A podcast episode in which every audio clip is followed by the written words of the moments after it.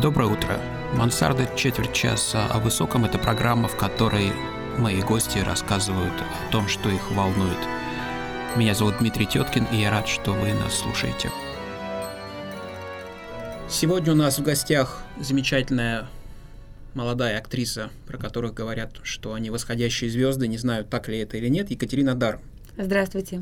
Здравствуйте, Катя. Я помню, что в моем детстве радио было таким волшебным миром в другие страны. Ездить тогда особо не получалось, и можно было вращать ручку, смотреть на мигающие огоньки, слушать какую-то другую речь. Что для вас сегодня радио? Это вообще важно или это в прошлом? Для меня радио это прежде всего развлечение. Я люблю после спектакля включить музыку в машине, неважно какая волна, ехать на большой скорости по Садовому и думать о том, какой был день, о том, что предстоит сделать завтра — но еще иногда люблю гадать на радио. Я могу задать какой-нибудь вопрос про себя и включить волну наугад. И в зависимости от того, какая будет песня играть или что говорит ведущий, я делаю какие-то выводы, как жребий.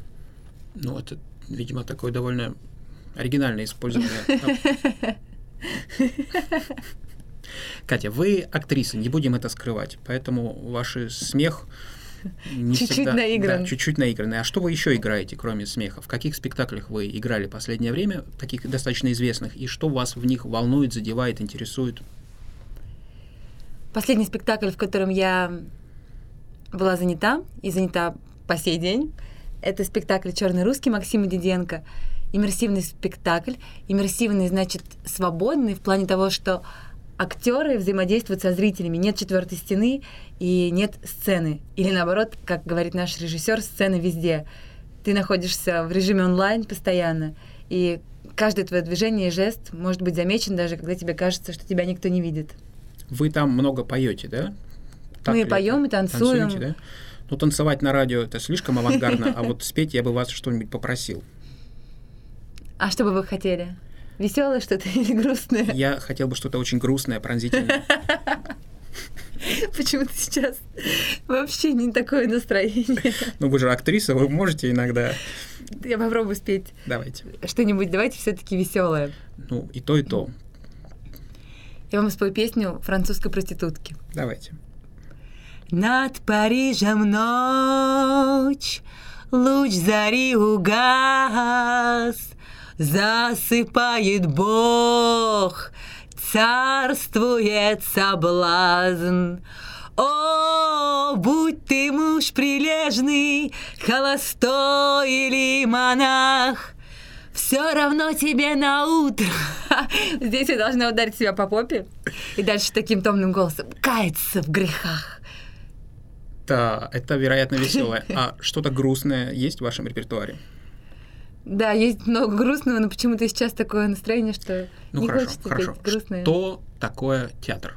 Сейчас этот вопрос задается все чаще и чаще разными людьми искусства друг другу, потому что кто-то видит театр в кабаре, кто-то видит театр в спорте. Вы еще и спортсменка, да? Кто-то видит театр в какой-то сценке на вокзале кто-то видит театр только в классических, настоящих, специально огороженных таких резервациях, да, где все говорят на правильном русском языке, играют оценки, делают задачным что-то еще. Что такое для вас театр? Что значит театральное для вас сейчас? Вот сегодня, в этот день, в этот час, в эту минуту. Для меня театр — это образ мысли и образ жизни. Вот вы упомянули, что я спортсменка. Я помню, что один раз я выиграла бой просто потому, что было очень много зрителей. И я подумала, что нужно выиграть его, потому что это эффектно. Еще подумала, что будет очень эффектно, когда я буду стоять на пьедестале с медалью, и у меня будут новые фотографии. Вот для меня вот это, это театральность.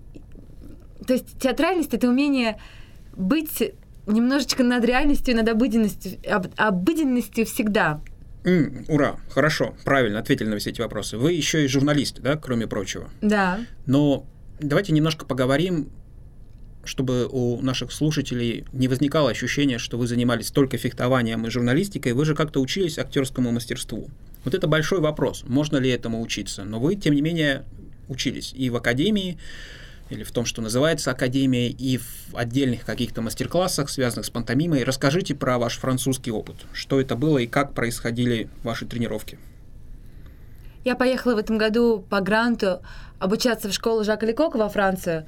Поехала на очень специфический курс, которого нет в России. Мгм. Он назывался Play and Masks — игра в масках. Для меня это было очень интересно, потому что в спектакле у Диденко «Черный русский» я играю в маске медведя. И я обучалась пластике и способу существования именно в маске. И применила это уже в своем спектакле. Ну, насколько я понимаю, маски это такая магическая, да, древняя традиция. Изначально театр все-таки восходит к каким-то религиозным вещам, там пещеры, шествия, мистерии, ритуалы. Вы насколько вообще такой человек, верящий в приметы, и как вы готовитесь к выходу на сцене? Вот сегодня вы крайне раскрепощены, очень естественно себя чувствуете. И как вы этого добиваетесь? Просто хочется понять. Ну, сегодня, наверное, потому что это наша не первая уже запись, и я уже смогла раскрепоститься к нашему разговору. Вообще ритуалы для меня очень много значат. Я считаю, что ритуалы и структура — это то, что создает театр.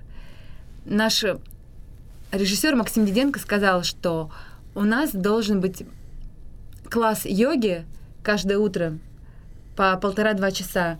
И он специально для этого пригласил хореографа Евгения Кулагина. И он сказал, что если даже у вас не будет ничего в этом спектакле, вас уже будет держать вот это совместное преодоление, этот класс йоги каждый день два часа. Это уже наполнит вас определенной глубиной, тело определенной силой. Для меня очень важна структура и умение организовать свое время, умение организовать свое тело и свой день. Потрясающе. А что с историей театра? Вы как-то думали о том, чтобы там почитать французский классический или неоклассический театр, античный, или в принципе для вас это не так важно сейчас? Нет, для меня это очень важно. Я очень увлекаюсь историей театра. И в последнее время один мой знакомый посоветовал мне увлечься японским и китайским театром. А что в нем такого увлекательного? Расскажите нам коротко.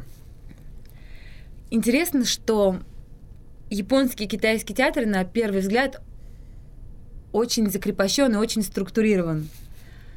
И оказывается, что за этой структурой стоит очень большая внутренняя свобода и глубина. И только в том случае, если будет вот этот контраст свободы и структуры, возникает магия. Слово магия сегодня как-то витает в воздухе, да? Интересно. Это действительно, наверное, так. Меня всегда поражало, когда я думаю про театр, что существует такое огромное количество разных традиций, и они как-то очень прихотливо порой пересекаются, в друг друга проникают, и очень странно иногда смотреть на даже игру не столь отдаленного прошлого, скажем, какой-нибудь такой советский психологический театр, и сейчас ты на это смотришь, и это кажется уже почти комичным, почти неестественным, хотя тогда это воспринималось, я полагаю, как совершенно жизнь, что вот она такая. В этом есть какой-то парадокс. Но я вас призываю все-таки немножко погрустить. Может быть, вы исполните какую-то грустную песню. Я знаю, что вы не такой веселый человек, как хотите иногда казаться. Это правда. Давайте я Фольклорные спою грустные песни. Давайте. песню из нашего спектакля. Авторство Ивана Кушнира. Колыбельная. Байда люли, хоть сегодня умри, завтра мороз снесут на погост. Мы поплачем, мы